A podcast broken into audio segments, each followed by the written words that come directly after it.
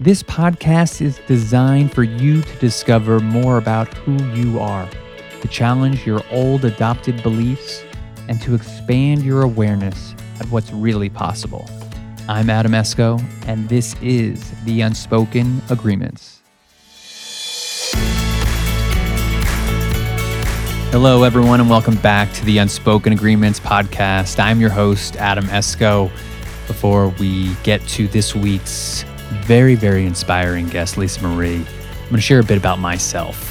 For those of you who do not know me, I am a life coach and business strategist, and I get to work with people that generally come to me feeling frustrated with work, feeling just unfulfilled, loss of passion, loss of energy, and want to do something else with the rest of their life. Something I led myself through, and it's now something that I help people find what it is that lights them up and how to take that passion and make it into a career and a business. And so if this is something that speaks to you, I encourage you to reach out to me at adam at escocoaching.com. I also want to thank Truth Work Media for their amazing help with this podcast. They are the production team behind the curtains, and I love working with them. So, if podcasting is something you want to get into, I encourage you to check out their link in the show notes and reach out to them. They are amazing. So, things are going to be a little bit different this week. Talking with Lise-Marie, this is not a conversation that I get to have too much of. This is her story about abuse, about isolation, about depression, about PTSD. And she shares very vulnerably uh, her story of what happened with her ex husband who tried to murder her. And she talks about what happened and what life was like before, what happened during the event very openly, and what her life has been like afterwards. Um, so this is a very candid discussion. It was a long discussion, and like any good story, it has a beginning, middle, and an end. So we decided to separate this story into three separate parts. So this will be the first part into Lise-Marie's life, and I am so grateful that she was able to come on the podcast and be such an inspiration to me and so many people out there. So, without further ado, Lisa Marie. It is my great pleasure, and honestly, the word that came to my mind, my honor to be talking with Lise Marie today. Lise-Marie, thank you for taking the time to be here on the podcast. How are you doing? Adam, I'm great, and I am so excited for this opportunity. Thank you so much for the invitation. I'm just really happy to be here. Yeah, we were down to the last, well, we'll just say the la- the wire here, going through some techna- technical difficulties and trying to figure out how we can, can connect. Uh, you and I are not in the same location. We're basically on uh, four hour difference in terms of time frame you being in Alaska, me being in the DC area. So very cool that you had a light bulb moment and then we were able to figure out how to, to work through it. Absolutely.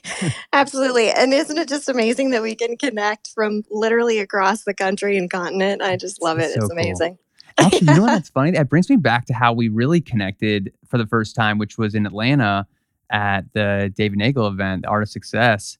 Um, that seemed i don't know if you believe in fate. I mean when i think of a moment like that i'm like that was strange how you and i were able to sit at the same table during lunch and then i happen i don't know who was overheard who but basically the very first time i met you you were able to share a lot of your story with me. Do you remember what happened with that?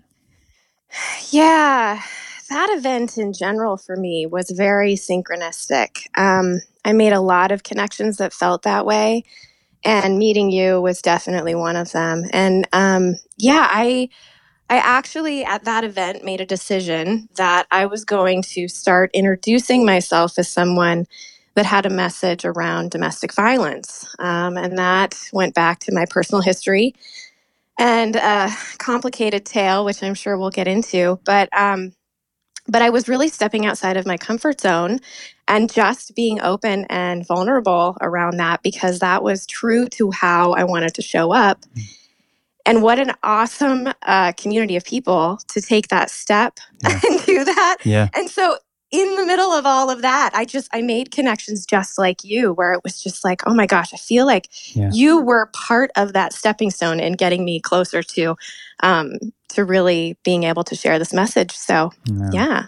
I really appreciate that feedback. Yeah, you get into this this place where there's people that are interested in personal development and growing themselves to be the best selves they could be and you just feel like you could you could talk about anything. Like every everywhere you go, there's a safe space to really grow, to really share. And then for me, getting to listen to your story, um, to be on the receiving end was, like I said, really an honor that you felt like you could share that with me. And I then was like, we gotta we gotta fire the mics and share this with with other people. So so let's go do it.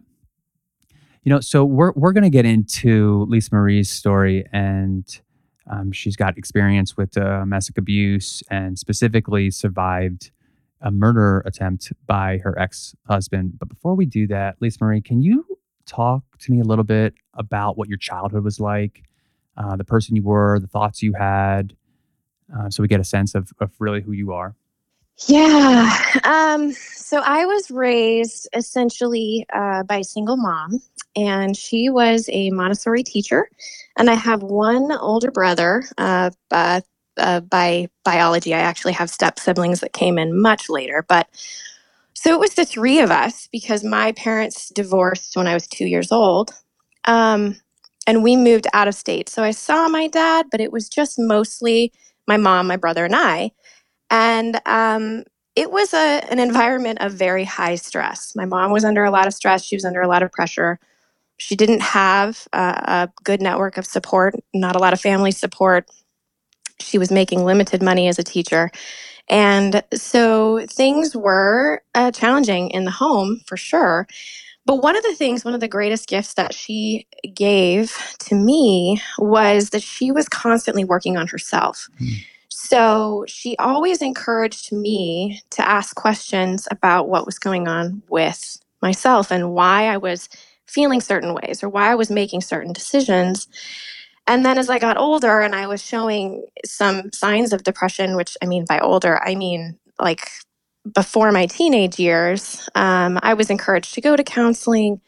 Um, I was involved in some personal development work, uh, particularly landmark education as a child. Um, I was an avid reader um, around like all these questions. And I even had the sense as a child that I wanted to go to college and get a psychology degree. And I actually ended up doing just that. So so it was it was an interesting um, combination of um, stress and there was definitely um, some emotional abuse. There was some physical abuse in my home. There were some really difficult, challenging uh, occurrences that were going on, and um, and I really think that it's important to to honor and to recognize that people don't necessarily know what abuse is. Hmm. And that's one of the things that I'm learning now is that things that I thought were just things that happened were mm. actually very detrimental to my development and and they're all things that can can be overcome but if there's no awareness around them actually being harmful mm. then then that's really problematic in being able to like you said step into who we are and be our greatest selves so that's one of the things that i'm really focusing on now is that awareness and that education when you talk about uh, your mom and having memories of having her really trying to grow herself. So what specific things do you remember that she was doing in order to develop herself? Oh my goodness. Um, she was a voracious reader. She was involved in a lot of structured development work. Um, landmark education was a really big part of our home, mm-hmm. which is like it's like a seminar series, and it focuses on you know um, stepping into your full potential and really being authentic. And um, and she actually started her personal uh, personal development journey well before I was born, but I think it kicked into high gear when the marriage ended, and she stepped out into the unknown, literally. She literally had no plan. Mm. She picked up her two kids and left the state because she felt that was the only way she was going to emotionally survive the divorce. Mm. She had to get physical distance, and she was really, really passionate about children. And so she decided to get a, a, certification as a Montessori teacher, but she had no wow. idea how she was going to do that. So she like had she literally did all of the things that, you know, like trusting in the unknown and just going for it, making the decision. Um, and so and she and she loved her career. She was a, a Montessori teacher for 25 years, brilliant teacher, just a, an amazing woman in the classroom. And um, and so it just it all kind of came together. But um, but yeah, so she was a living example. But in and of that her, that as well, because she lacked full awareness because her home was very abusive. And so, even though our home was a drastic improvement to the influences that she had in her life, as a child, there were still, as a child, there were still things that were occurring in our home that I now know were i mean i have i have struggled with depression and anxiety for most of my life and i'm actually diagnosed with complex ptsd and there there's a that's a, a there's a lot that's happened that that culminated in that of course. But certainly um, a lack of certainty and a lack of feeling of safety in the home whether it was emotional or physical um, influences uh, was part of that um, that that culminated to that experience for me and those recurring you know issues. So so yeah so it was both and you know mm. and i think that for most of us it really is. I know for me it is. It's both and all the time. So yeah. And so and i remember you sharing with me before when the mics were off that you grew up in idaho correct? I did yes. Okay. well no or i was Seattle? i was yeah, I was born in Idaho. And then when I was two, we left. And then I was mainly raised in Seattle, Washington area. Wonderful. Yeah. And that's when you moved with your mom and your brother. Where did you move at that point? So I was born in Idaho. And then when I was two, my parents divorced. And that's when we left Idaho. And my dad's actually still in Idaho. Mm-hmm. And then we briefly moved to California when my mom got her certification. And then we moved to Seattle and I was there until I was 14. And then when I was 14, my mom got remarried, mm. and he was a third generation Alaskan. And he moved all of us up to Fairbanks, Alaska. What, what was that like for you? You're, you're 14 years old, you're just getting into high school you know you're you've got friends you're you're in a situation you've been stable for a while what was that like to just pick up and go to fairbanks population I, you know how many people are in fairbanks yeah, it was about 80,000 then. It's it's mm. it's over 100,000 now. Okay. Um it's very isolated and the weather is extreme is very extreme here. We've got the 24 hours of dark and the shortest day of the year. Well, wow. technically it's 2 hours of light, but um and then in the summer we've got the 24 hours of of light and and like today it's 35 below 0 outside Fahrenheit. Wow. So it's very extreme. Um, and it, we moved in the middle of December, and my first experience of Fairbanks yeah. was 65 below zero. and it was just in the middle of nowhere. And let me tell you, I was not a happy teenager. I mean, I mean anger to the max. Like, what, you know, this is survival at its core. You know, you're trying yeah. to figure it out. You don't know anybody. It's freezing. You can't go outside. It's dark. What do you do? What's it like? Oh gosh, I you know that first six months we um we lived in a very small apartment because they were home shopping. They didn't want to try to rush that, and so we were living in a very small apartment. And at that point, my stepsister had joined us. She was also 14. And so we had two 14 year old girls sharing a bedroom. Wow. And uh, we went to a very small private school for that semester. And I honestly don't remember that semester very well. Um, I was actually finishing up my eighth grade year. And then um, I started high school the next year and I joined a public school which had about 1,200 students. And though I was terrified by walking into that school and not knowing a soul, um, I made I made incredible lasting friendships. And high school for me was a very positive experience. And so I'm still friends though with many of the the the people that I associated with in high school. So I had kind of an unusual high school experience. I think the population in Fairbanks is a very unique population. I think the people here connect uh, at a very um, authentic and deep level mm. compared to most other places. And so it's one of the greatest gifts about being here. But the um, the the the external challenges are very difficult. It is not for the faint of heart, for sure. Yeah. Why do you think that is? Why do you think people there connect so deeply, even though it seems like there might be a lot of isolation in just the vastness of the land and the how few people there are in comparison to how how large the space is? Well, you know, and Fairbanks is is unique to Anchorage as well. So mm. Anchorage is a 7-hour drive away and it has about 350,000 people. And it's so it's considered a city. We're kind of considered a town. I think Fairbanks being in the middle of the interior with the the level of extreme with the light and the cold uh, survival is literally a daily thought. Um, we also have a lot of wildlife. So we have moose that freely roam, and we have bear that also will venture into populated areas. And so it's it's something that we're always thinking about. But m- mainly, it's the cold. The cold is lethal. It has to be respected.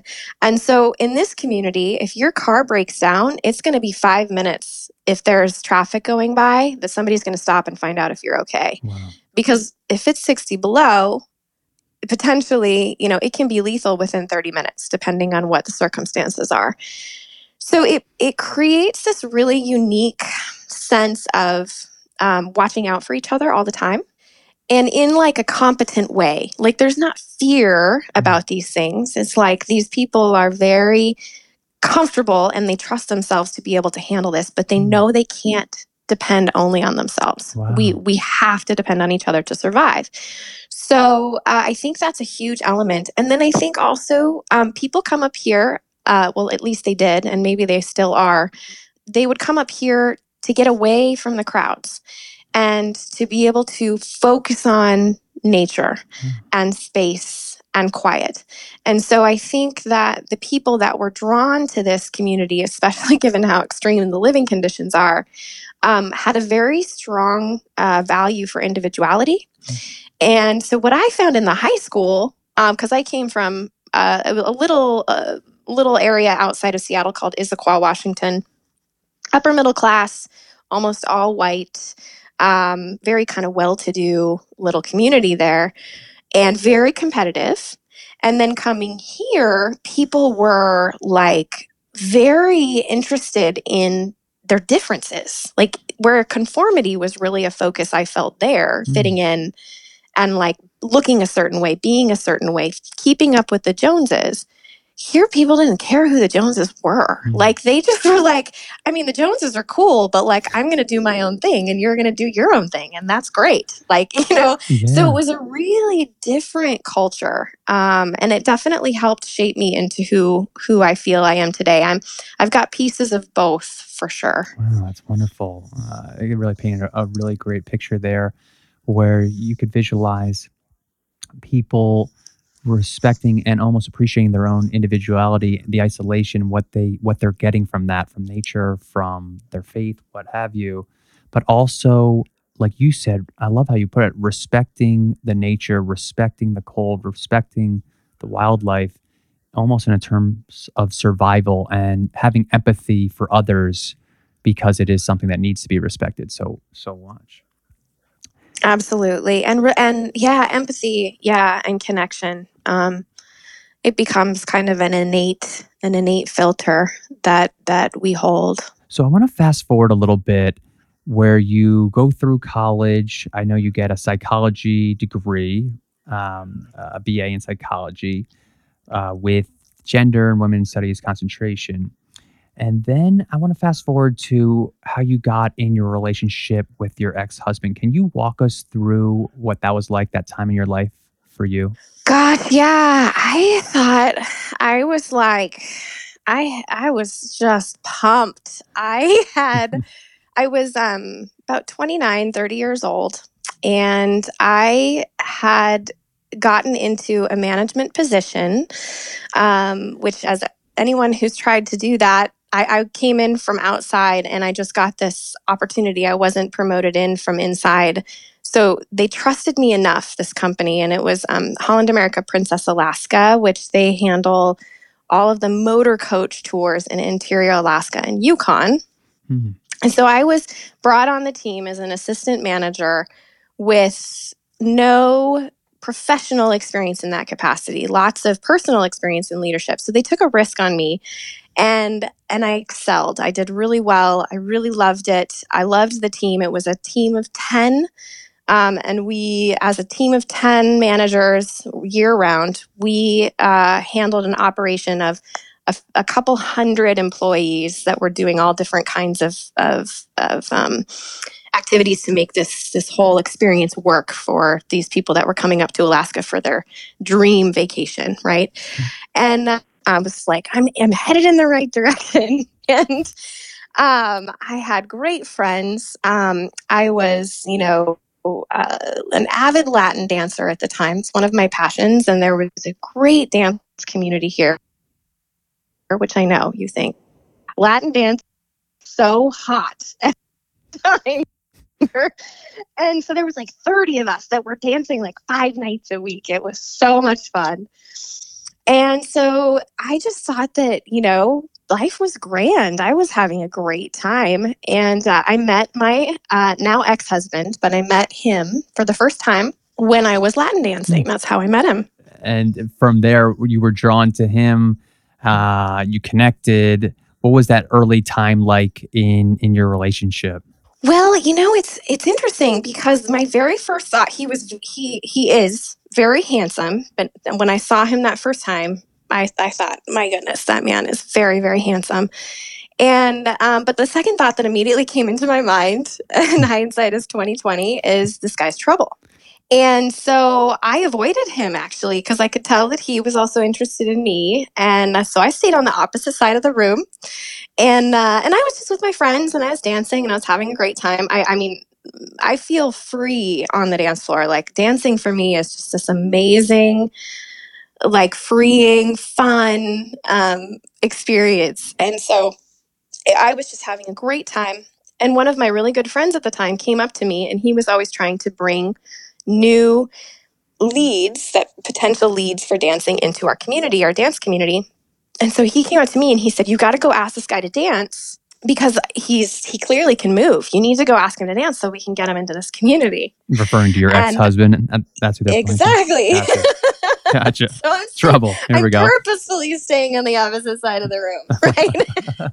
so I'm like, okay, well, one dance is not going to hurt anything, right? Mm-hmm. So I go and I ask him to do. I think we did like a like a like a merengue. Like it was a very very basic, very you know respectful dance and he um, turns out uh, was born and raised in Cuba, and he had just gotten to Alaska. He was had just finished basic training, and uh, but he was 27 years old because he had made a late decision to to join the military.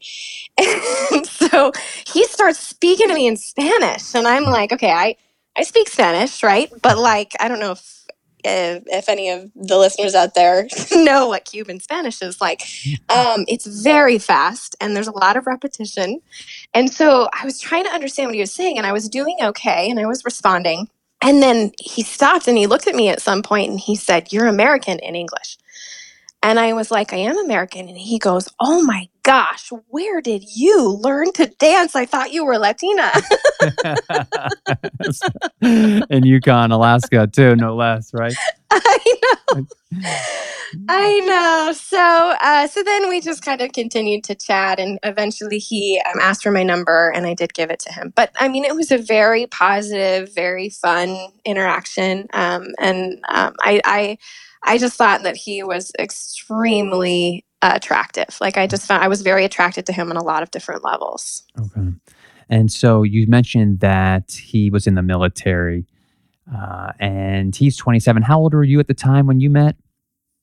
29 or 30, okay. right right in there. You know, the yeah. other thing that jumped out when you said that is this sense of this guy is trouble just from being across the room without even speaking to him.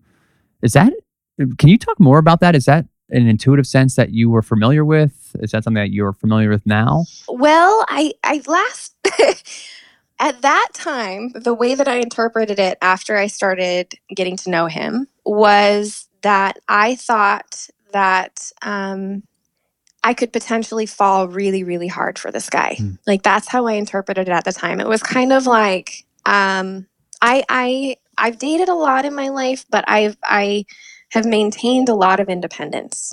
And so getting close for me is has always been a little bit of a challenge and trusting that much has always been a little bit of a challenge.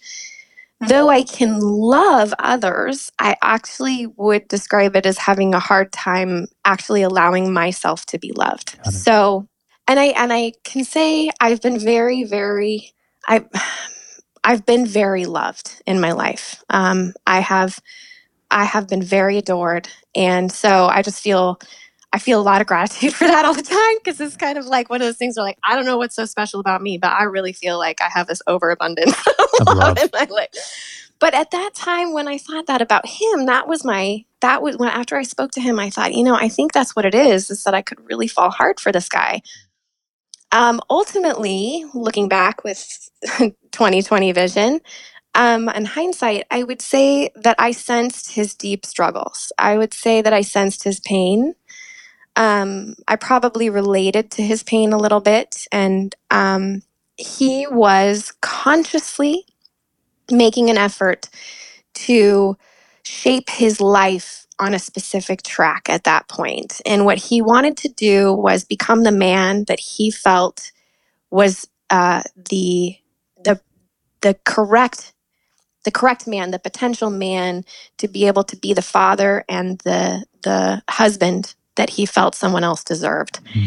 And so he had been in Miami for years and he had been just really enjoying the party life there and just got fed up with it and was like, I need to do something productive. I'm going to join the military. And then, of all places, they sent him to Fairbanks, Alaska. So he had a very clear goal for self improvement. And he had a cl- very clear vision and dream that he was working towards at that time. And I didn't find that out for like months. Mhm. I didn't know that. But, um, but I, but I, he, he's, I, it, it turned out that he actually didn't speak English before he left Miami, like very broken English, limited English.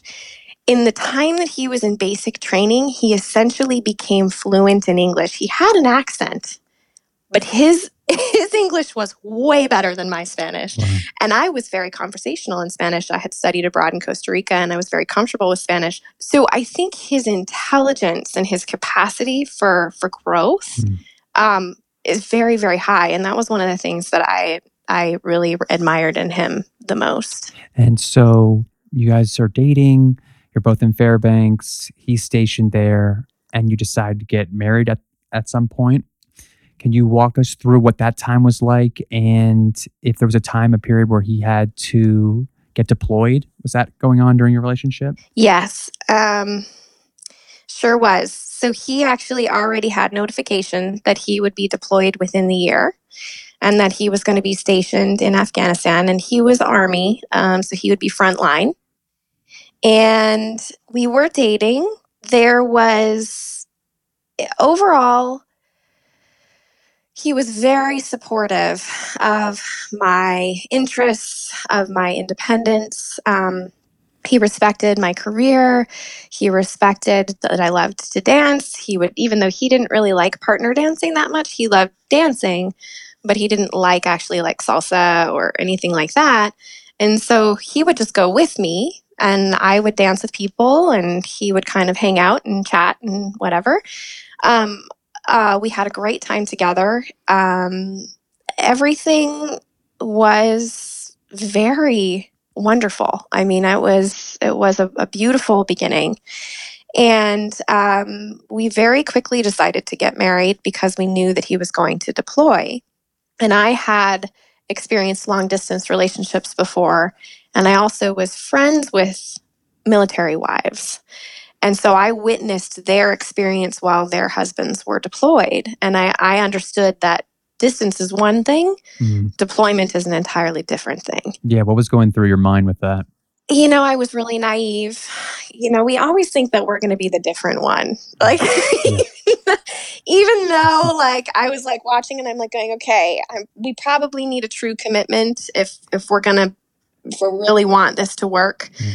But um, but you know, we always think that we're going to be the different case. Because and they're- um, what are they experiencing? The people that you had saw that are that are staying home when their significant others are being deployed. What are they? What are they experiencing? What was? What did that look like? Um, it was very individual, but definitely um, a lot of um, adjustment and change. And depending on the person, uh, depending on the soldier, when they came home, they may come home very different. And so, and then like, I mean, I was given like the craziest advice as a like a, a military wife, like, like, and this was from other wives, right? Because we all watched out for each other, and so it was like, um, like, like if you're after your husband gets home, if he's having a nightmare, don't try to wake him up. Mhm. Go across the room and throw a shoe at him Oh. to wake him up because he is probably having a nightmare Yeah. and will wake up in in a in an aggressive response.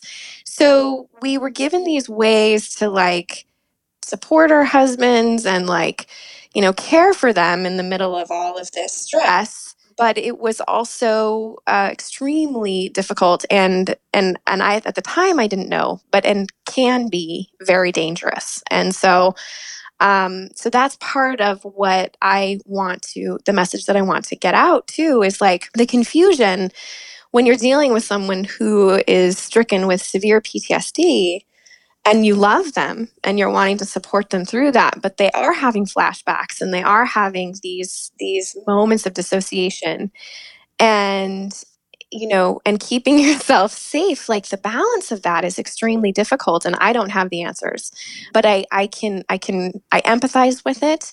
And and i think what what i think is really important is is kind of like the weather and the wildlife in alaska is to respect Mm. to respect it Yeah. and to understand that it can be very dangerous and um, and so and as we get into my story further of course that'll become more clear but um, but i wish i wish i had had more guidance around what we were dealing with um, because because i don't feel like we really did so And, and to, so that I could understand and share this a little bit, so it's a little bit more clear. When you had met him, he had already been deployed to Afghanistan for for how long? no he actually hadn't he um he was it's fresh out of basic training Mm. So this was his first deployment, and it was his first experience with the military. But he, um, and and I, I'm by no way diagnosing anything, but just after the conversations and after you know um, loving him and being married with him, I would say that his experiences in Cuba, being born and raised in Cuba, I think that he had some traumatic experiences there that were really affecting him in his adult life as Mhm. well and they weren't necessarily recognized and definitely not um, consciously and approached with awareness Yeah. and so and and so i came from a background of trauma here in the us he came from a background of trauma in cuba and then he moved to the us when he was 20 and was in miami until he was in 27 until he was 27 so he though he had never been deployed before he certainly had known trauma Okay, so then you guys are together. Uh, in the beginning, he's supporting you, your career, your interests, your independence. Can you walk me a little bit further about as the relationship continued to progress? Yeah, so because he was going to be deployed within the year, but we didn't know when. So literally, he was going to get a phone call and he was going to be told, You're shipping out in three days, four days, whatever. So it was completely unknown. His whole life was on eggshells waiting for this call. He knew he was going, he didn't know when. We decided, given the circumstances and that we were really committed to the relationship and being together no matter what, and we were not, you know, like spring chickens, like 27, 29, 30. Like we had had some life experience and we felt like we were ready to make that judgment call. So we actually got married six months after we met. Okay. We did a very simple um, ceremony, and in Alaska, um, anyone can become an officiant for one ceremony. It's kind of like being on a ship.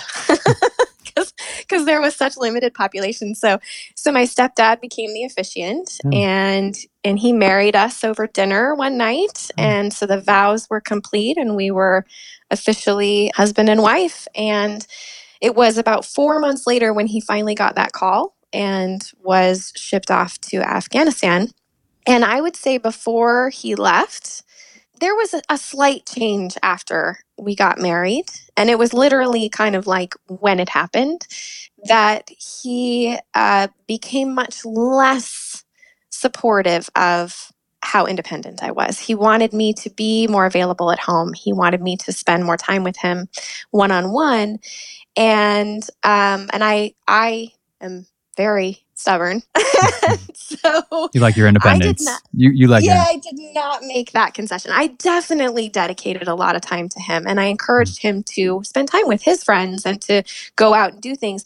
Um, and I later discovered that there's two things culturally that I didn't know or understand, and one of them is that in Cuban culture, the partnership is very um, like central like if you're in a partnership you do everything together. And and that is the norm there. Mm. like the, the guys don't go and hang out by themselves and the girls don't go and hang out by themselves. They hang out as couples and that's what they know and that's what they like. And it was actually when we actually did have a wedding ceremony we got married years after we were officially wed. We, we had a full ceremony in miami and I wanted to do a bachelorette and a bachelor event where the guys split off and did something and the girls split off and did something and then we would all come together at the end of the evening. He was not interested in that at all. Like like I had to force him to do that cuz I wanted my time with my girls. Yeah. But he was just like, "No, why do we need to be apart? Let's just hang out together. That's the best way." So there was that cultural component. And then the other cultural component is that pre-married life and post-married life is very different. And so he had an expectation that when we actually did get Mhm. married that things would change. And I didn't know that. So there were two things that were really working against um, like a congruent understanding of where our relationship was headed. Yeah. And so in that time when you're starting to notice a shift, are these what does that look like within where you guys are living? Are they arguments? Is there yelling? Is there anything physical? What does that look like when you're getting into the real conversations of what a marriage is supposed to be to him, what his needs are? Was he able to vocalize that? What were you hearing? What were you experiencing? I would say he had a hard time putting his needs into words, partially because he had to do it in English, I think. Um, but also, just generally, I think it was difficult for him to verbalize it effectively. And other than like he, the way that it would show up was that when I did something that he didn't like, he would get emotional about it.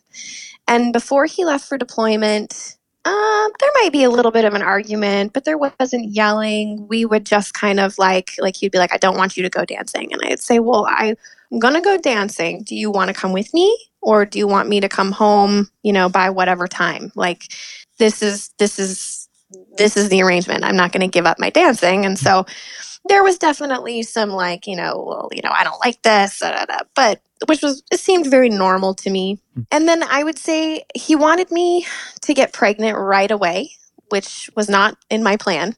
Um, although I did want to have children, I wanted to wait a little while um, into the marriage. And that was something that he really pressed for and really wanted. Uh, so that came up right away too once we got married. Um, but again, it just would kind of come up in conversation and maybe there was a little bit of tension, but nothing notable. I mean, it was it was okay. Yeah, there weren't there weren't these red flags or bells going off inside of you at that point before deployment that hey, what did I get myself into? Hey, I'm starting to get triggered from a survival standpoint. Was that was that going on for you? No, absolutely not. And and the thing about us um, was that we were very deeply in love. I mean, there's a reason why we were later in our 20s and decided to get married so quickly. Both of us had been in significant relationships before, and we had not decided to take that step. There was something really different about the way that we felt about each other. It was kind of like um, this experience of like, no matter what comes up, we're going to be able to get through it. And we actually had that conversation when we were trying to decide, you know, should we wait until you get back from deployment or should we get married before you go? And I was actually the one that was concerned about not being married, both because I knew that it was going to be highly stressful and I I knew that I being back at home and safe and in my comfort zone and in my support zone and in my career, it might seem easier to give up on the relationship, mm. you know, while he's gone for a year. Or uh, the other part of that was just that if anything were to happen to him, I would have no legal rights to the information. Mm-hmm. And so I was really concerned that if he were to get injured or even get killed, that I wouldn't necessarily get notified. And that terrified me. Yeah. You know, I mean, I just couldn't imagine. So, um, so we we decided to take that step and no i would say that there weren't any i mean there were definitely like he he definitely would get jealous um, and so we we worked through that a lot. It was a red flag but i didn't recognize it as a red flag. But in general before he left you know we were so in love and we were just trying to make the relationship work and going through the bumps that happen when you're trying to bring two lives into one, you know? You know, you're focusing on the future. We're going to make it. He's going to go away for a year. And then he finally does get deployed and comes back. Did he share with you what his experience was like? How did you learn about what he had gone through? He he did not talk much. Um uh he told me about where he was stationed. So and that was that was unique actually to a lot of the soldiers in Afghanistan. He was placed in a very small fob in the middle of nowhere. It was called Baylo. And there were only about 30 soldiers that were stationed there, American soldiers. So they're in the middle of nowhere. They're open on all sides and they have to be airlifted in to get there.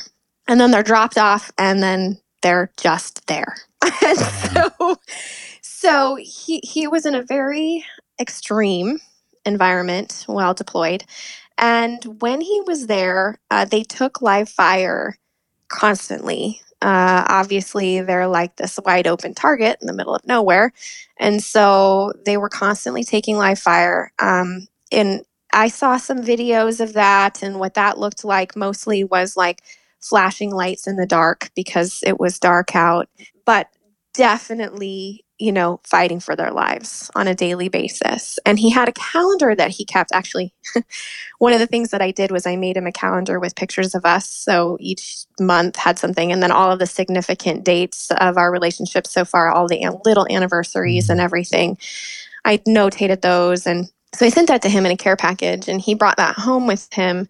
And he had every time they took live fire, he would put a circle uh, in that date box and some of them were like circle circle circle circle circle circles like to tiny tiny little circles because they were literally under fire all night long and then and then i didn't hear from him for about a month and a half at one point and i had no idea what was going on no ability to contact him he had to call me hmm. and um and it turned out that their their computer room had been blown up by a rocket Wow. so they had to get new equipment airlifted in in order to get that set up again and get it all managed. So, yeah, I mean, it was, he was uh, in, in a very extreme environment there. I would say so. And for you, being on the other end of that in Fairbanks, a month and a half of time goes by without a word what's what's going through your mind what are you experiencing i was focusing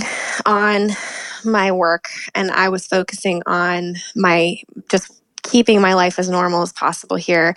I asked my, I had one friend who had been a military wife for 10 years, and her husband eventually went into special forces, actually.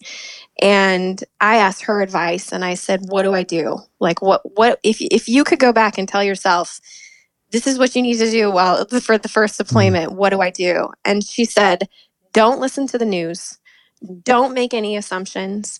Just wait because they will let you know if something happens. And so you're just going to drive yourself crazy. Just think that everything is fine. Think that there's a tech Mm-hmm. difficulty. Just just deal with it that way. And then if there is something really to worry about, then you will be officially notified. And so I took her advice to heart and I did not pay attention to the news.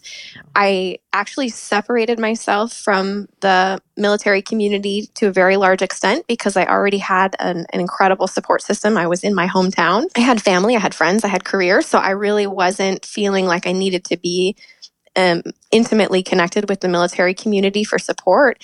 And what that did is it allowed me to not hear the rumors. Yeah. So I actually stayed outside of all of the rumors and all of the different ideas that people were tossing around.